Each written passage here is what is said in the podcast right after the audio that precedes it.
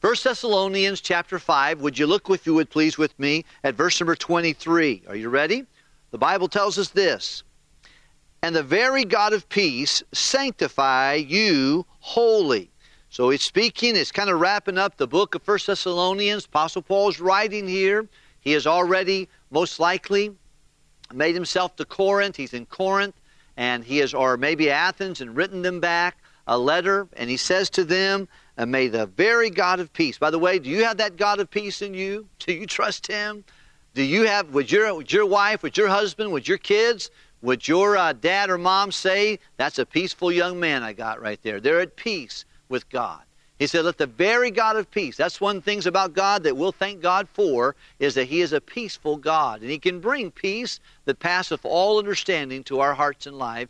He said, May it keep you wholly. That means every part of you. And He's going to name three parts. Would you look at it with me if you would please? Sanctify you wholly. And I pray, God, that your whole spirit and soul and body be preserved blameless unto the coming of our Lord Jesus Christ.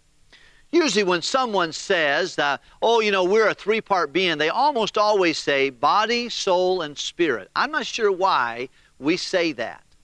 But uh, I, I do see that when God mentions it, He always says spirit, soul, and body. That's how He says it here. And I want to talk to you a little bit tonight about trying to learn to rule our spirit.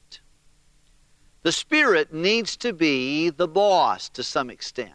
I'm not talking just about God's Holy Spirit, but certainly our spirit becomes alive when we accept Jesus Christ. Now, everybody, even without Christ, they still have a spirit about them. They have a certain uh, fortitude or a will that they have. You have it, and I have it. But whenever we get saved, our spirit becomes alive, and now it is subject to the Holy Spirit. When I got saved, the Holy Spirit of God came inside of me, according to Ephesians chapter 1. And the Holy Spirit now wants to control John Wilkerson. He wants to control you if you're a child of God. If you're listening tonight, you're not sure if you were to die, you'd go to heaven. Listen, you need to look right here and let somebody help you know for sure when life's over, you'll go to heaven. Help you find peace with God. Make sure you don't go into eternity with your sin, but you go into eternity with God's Son. God loves you and He wants you to have eternal life. And if you're not sure about that, hang on a minute. I want to help you with that. It's very important. But those of us who've accepted Jesus as our Savior, if we're not careful, we still live a soul led life. Say, Pastor, what do you mean by that? We live a life our soul is our mind, our will, our emotions. It's how we think, it's how we what we feel, and it's and it's what we want. And that determines our our life. That's a dangerous way to live. It's a regretful way to live. And we're just a ball of feelings, a ball of our feelings and our thinkings and our desires.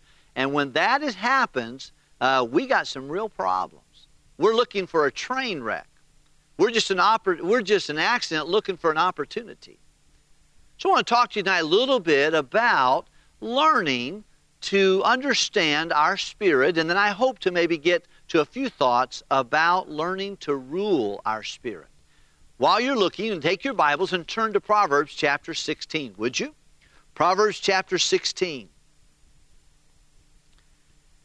I'm going to read this verse and these two verses, and we'll have a word of prayer, and then we'll continue in our message tonight just for a few moments. Not going to preach long, and I think it's just going to be one. I'll preach on it now, and I'll probably preach on it next Wednesday night, uh, maybe just a two part series, but I think it can help us. Have you noticed that people are a little bit wound up tight, a little grumpy, little, little harsh, discontented, nervous, fearful, frustrated? Have you noticed that? I've noticed that. But for a child of God, that should not be the way we are. You're biting your nails down to your fingers and you're all upset and frustrated with the world and, and complicated. And by the way, mama, if you're that way, the kids are going to be that way. Sir, if you're that way, the family's going to be that way. You've got to calm down. You've got to seek, Lord, how can I get my spirit under control? How can I rule it? Let's look real quickly at, at uh, Proverbs chapter 16. And I want you to think about this with me. I'll not give you all that you need to know about this. I've been studying it, thinking about it, saturating my mind on it, kind of uh, uh, putting my heart and thinking about this, asking some other people, what do you think? Uh, but I want you to look at it. Verse number 32, read it out loud with me, would you please? He that is slow to anger is better than the mighty, and he that ruleth his spirit than he that taketh a city. Can we read it again? It's going to contrast losing your temper, getting angry fast, with someone who rules or controls or calls the shots on his spirit. Let's read it again, verse 32. He that is slow to anger is better than the mighty, and he that ruleth his spirit than he that taketh a city. Now, chapter 25. Would you look there? Proverbs chapter 25. Please don't just zone out. Turn your Bible there. If you're on your home, at your home, at the kitchen table, or you're looking on your phone, or you're listening on the radio, turn there to Proverbs 25, and I want you to look at verse number 28. Proverbs 25 and verse number 28. Let's read it together. He that, uh, that hath no rule over his own spirit is like a city that is broken down and without walls. One more time. Can we read it again? He that is hath no rule over his own spirit is like a city that is broken down and without walls. Let's pray together. Father, for the few moments that we'll share just a little bit of time around this topic, would you help me? Would you help me to help those that I believe are listening tonight and are watching this evening? Uh, they don't need to hear from me. You don't need me, but I need you. And, and uh, Lord, we need your word to saturate and marinate our heart. Help it to be what it ought to be. I pray you give us wisdom. We ask in Jesus' name. Amen. What is it that affects somebody's spirit? What affects your spirit? What affects my spirit? How are some ways that we, our spirit is manifested? The Bible's clear, and he says here that we're supposed to rule our spirit. Uh, I think of ruling, I think of an umpire or a, a referee in a basketball game. He will rule the game. He calls the shots. He says that's a foul, that's a strike, that's a foul ball, you're out, whatever. The, ref, the referee, the umpire, he's calling the shots. He is ruling the game. And you know, the Bible tells us that we're supposed to call the shots for our spirit. And our spirit, I don't know exactly how to define that in every way. You've heard in uh, Psalm 51, the Bible says, Create in me a new heart or a clean heart and renew a right spirit within me. In the book of 1 Timothy, chapter 4, God tells us through the Apostle Paul to Timothy, he tells him very clearly, he, he says, I want you to be an example to believer in word, in conversation, in charity, in faith, in spirit and in purity. He tells him real quickly, I want you to be an example in your spirit. Even on the cross, the one of the last things the Lord Jesus said is, Into thy hands I commend my spirit. I don't know exactly how to find the word spirit. I've looked at several definitions. Some of it says the wind or the breath. Uh, but I think it really speaks to a person's fortitude or strength or will. And uh, that, is, uh, that is needs to be developed. The Bible reminds us in, in the book of Proverbs several things about the Spirit. The Bible says a broken spirit, who can bear? So our, our spirit can be broken. The Bible tells us about a faithful spirit. In uh, Proverbs 11, verse number 13, if you're marking things in your Bible, Proverbs 11, 13, you can see that the Bible says that that um, that uh, uh a talebearer revealeth secrets, but a faithful spirit will conceal a matter. Someone who has a faithful will or a fortitude, you know, when you know something negative about somebody or a secret, it takes some real strong spirit not to tell somebody. How many times have I verbalized something I knew I shouldn't have told? I knew I well, you know, I'm I'm not don't don't tell anybody, but I know this. I've done that. I think you've done that. But the Bible says that a man with a faithful and strong spirit will not blab something negative about somebody else. A talebearer, now he goes out and he just tells everybody all the negative. He has no he has no uh, filter on his mouth, no filter on her mouth. She just says what she wants to say. I don't care. I just say what I want to say. That's a talebearer. You know what that? That strength is small. That spirit is not faithful. A faithful spirit concealeth the matter. It kind of it kind of covers it. Doesn't cover sin, but it doesn't air out other people's problems and negative things. And I've had that problem, and I imagine you have too. But he said, a faithful spirit concealeth the matter. Here's another thing the Bible says about the Spirit. He calls it a hasty spirit. He tells us here that he that is hasty of spirit will exalt folly. And this is in Proverbs chapter 14 and verse 29. In chapter 14, 29, he says, He that is hasty in spirit exalteth folly. And that basically means folly is sinful, wasteful, vain living. And somebody who has a hasty spirit, somebody who is, who is uh, not controlled, they complicate matters with their sin. They lose their temper. It's contrasted with losing your temper or not able to control your spirit. But we see that in the grocery stores, we see that in the parking lots. We see that everywhere. If somebody comes too close to someone, hey, what are you doing? Heard about a man he stumbled up to the post office the other day and, and he hit the glass with his box he was trying to put up there, and the lady behind him went off on him. Hey, what are you doing? Here's an older gentleman trying to mail a box, getting chewed out by the postal postal worker, and not understanding what all happened there. Boy, just amazing. But you know what's on the inside comes out under pressure. It's like a tea bag syndrome. But what's on the inside of that tea bag comes out when you put some hot water on it. You know what comes out of me? What comes out of me? What's inside of me when pressure comes on. If you have a sponge and you wipe up some some 7 Up and all of a sudden you come along and you push on that sponge, guess what comes out? 7 Up. Whatever's on the inside comes out under some pressure. Our world is receiving some pressure. How are you doing? How are you handling this? And if you're not, What's your spirit like? Is your spirit hasty? Is it a faithful spirit? Oftentimes, I think that our spirit is not being, uh, we're not calling the shots. We're letting the soul call the shots. How I think, what I want, and how I feel about things. So God tells us there's a faithful spirit, someone who has the fortitude to keep their mouth shut, especially about things that will be hurtful to other people. Some folks we just got the gift of criticism. we just think we have to criticize everybody. You know what? I think it reveals a weakened spirit. Not a faithful spirit, but an unfaithful spirit. Then a hasty spirit brings complications. Listen, when you lose your temper, you're hurting people around you.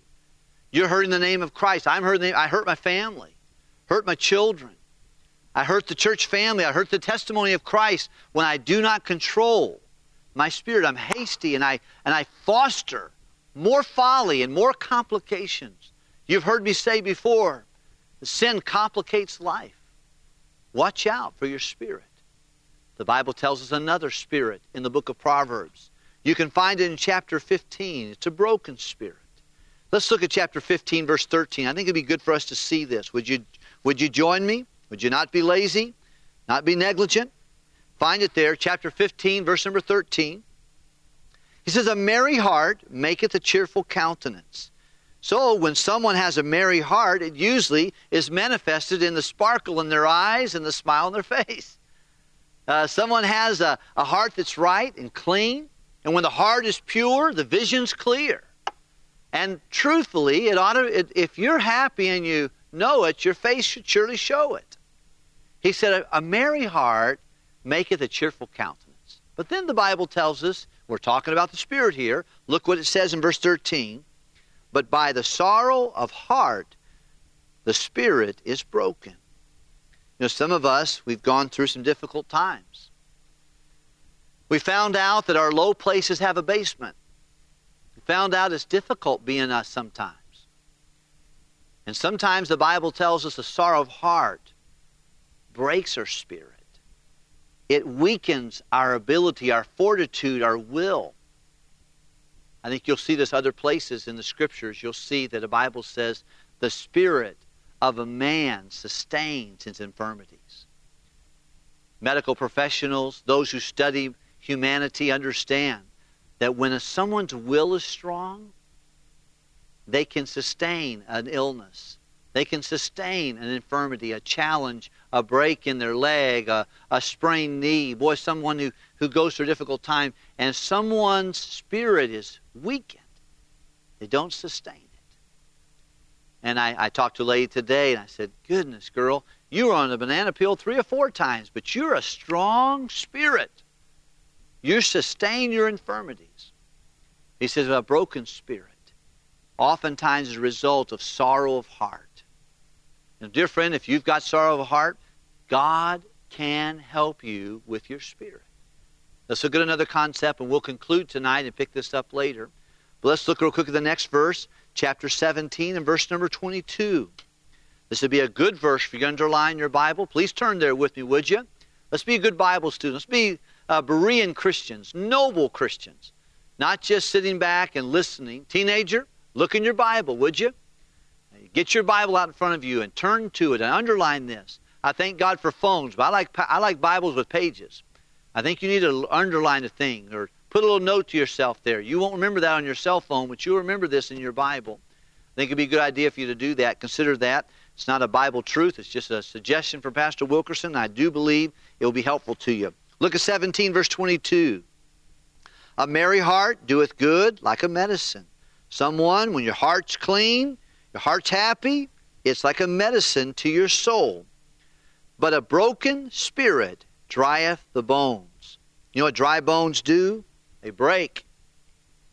They don't sustain the weight of a body or the weight of a blow.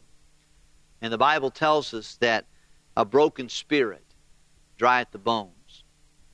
I'll come back another time and continue this little study here. But I want to encourage you one of the best ways that you and I can sustain and strengthen our spirit is by simply understanding the greatness of our God and then exercising faith in Him. Well, Pastor, I believe in God. I'm not talking about just believing God. Here's what I think faith means faith is trusting God enough to obey Him, learning to do what He asks you to do.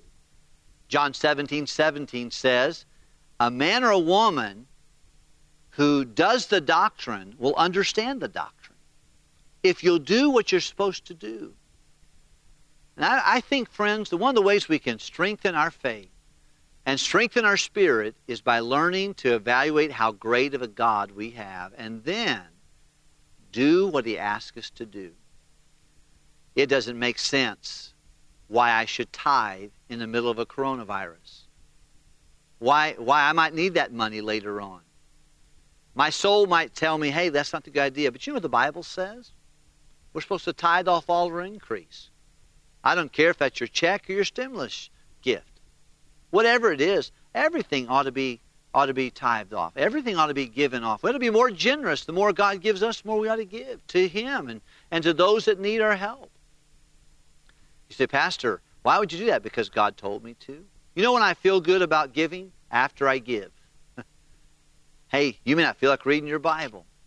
If you'll read your Bible, you'll feel good after you do it. You may not feel like forgiving somebody. You know when you'll feel good about forgiving? I talked to a man the other day. He said to me, he said, Pastor, I had a built up resentment against someone. It was bothering me. I was drinking the liquid Drano hoping to hurt my friend who hurt me. He said, but just the other day, I let it go. I took it to God. I asked God to forgive them, forgive me. I prayed for them. I turned my attitude about that to the Lord. And oh, boy, I feel so much better. You know why? Because they obeyed. Anytime we do what God wants us to do, our spirit is strengthened. See, the soul does what is logical and easy. The spirit does what is subject, objective, and hard to do. Say, Pastor, how do I know what to do? You almost do the opposite of what you feel like doing. And you do what God tells you to do. And I think this will strengthen our spirit. It will help us keep our spirit from being broken, keep us from being hasty and haughty, and it'll help us to be faithful. And faithful spirit also helps us control our mouth. These are just the Bible study. I'm looking forward to sharing a few more thoughts about that in days to come. I want to just speak to you just for a few moments before we leave, if I can. I want to speak just for a few moments. If there's someone listening tonight and you're not sure when life is over, you'd go to heaven. You're not sure that you have peace with God.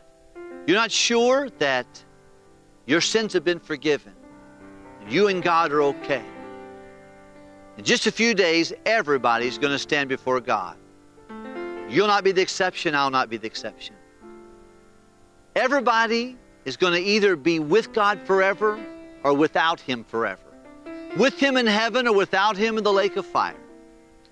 God is not willing that anyone would go to the lake of fire, but everyone would need to repent, change their opinion about themselves, their sin, and about the God who offered His Son to pay for sin. Have you accepted Jesus? If you've been watching from the beginning, you heard about Craig's testimony. As a young man, a senior in high school, realizing that he was lost, convicted about his sin, he needed Jesus. He had never prayed before. He needed to come to God by faith and ask Him to save him. Have you done that? You heard the story about Brother David. He got saved as a child, and God began to draw his heart back to Him. Is God trying to draw your heart back to Him? I don't know where you are today. I don't know what situation you're in, but we love you want to help you. During this time, we're live streaming everything. We'd like to talk to you in person. The phone number that you'll see on your screen, you'll hear from my voice if you're listening by way of the radio, is 219 932 0711. I'm going to give it to you one more time 219 932 0711. Would you call us? Someone is standing by to take your call and to speak to you about a spiritual need. If you're not sure if you died, you go to heaven, you can know that. Right where you are, you can believe and receive Jesus Christ. You'll need to understand you're a sinner, you deserve hell. Only Jesus can save you. And you can come to Him in humility and honesty and say, Lord, I'm a sinner. I deserve hell. Please forgive my sin. Be merciful to me, a sinner. I remember the day I did that. It was the best day of my life, and it'll be the best day of your life if you've never been saved. Make sure you accept Jesus Christ. If you need more explanation, would you consider going to the website at fbchammond.com slash salvation. I'll explain it to you a little more in depth. I want you to I want to be clear to you. If you say, Pastor, I don't need more clarity, I know what I need to do. Why don't you bow your head? Close your eyes and say to the Lord, God, I'm a sinner. I can't save myself. Right now, the best way I know how, I'm putting my faith in Jesus Christ and Him alone to save me. No one else can do it. I can't save myself. I trust Jesus. I accept your gift of eternal life. Save me from my sin. Make me your child. Oh, dear friend, if you meant it, God means it. He loves you and He wants you to have eternal life with Him. If you prayed and accepted the Lord as your Savior, we'd like to help you. We have a booklet called Understanding Salvation. I want to give it to you. We'll send it to you as soon as we know your address. Get it to you to help you in your new life with Jesus Christ. Write to us, email us, or call us right now. Let us help you with that. God bless you, friends. I want to thank you for joining us on this Wednesday night. We miss you, but I am so thankful for the work that God is doing in our world presently. Be a part of it. Don't just sit and watch the world go by. Join in prayer and in participation. Provide your presence, provide your encouragement.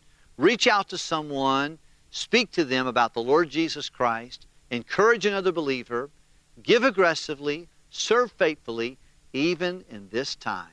I know God will be honored and be glorified.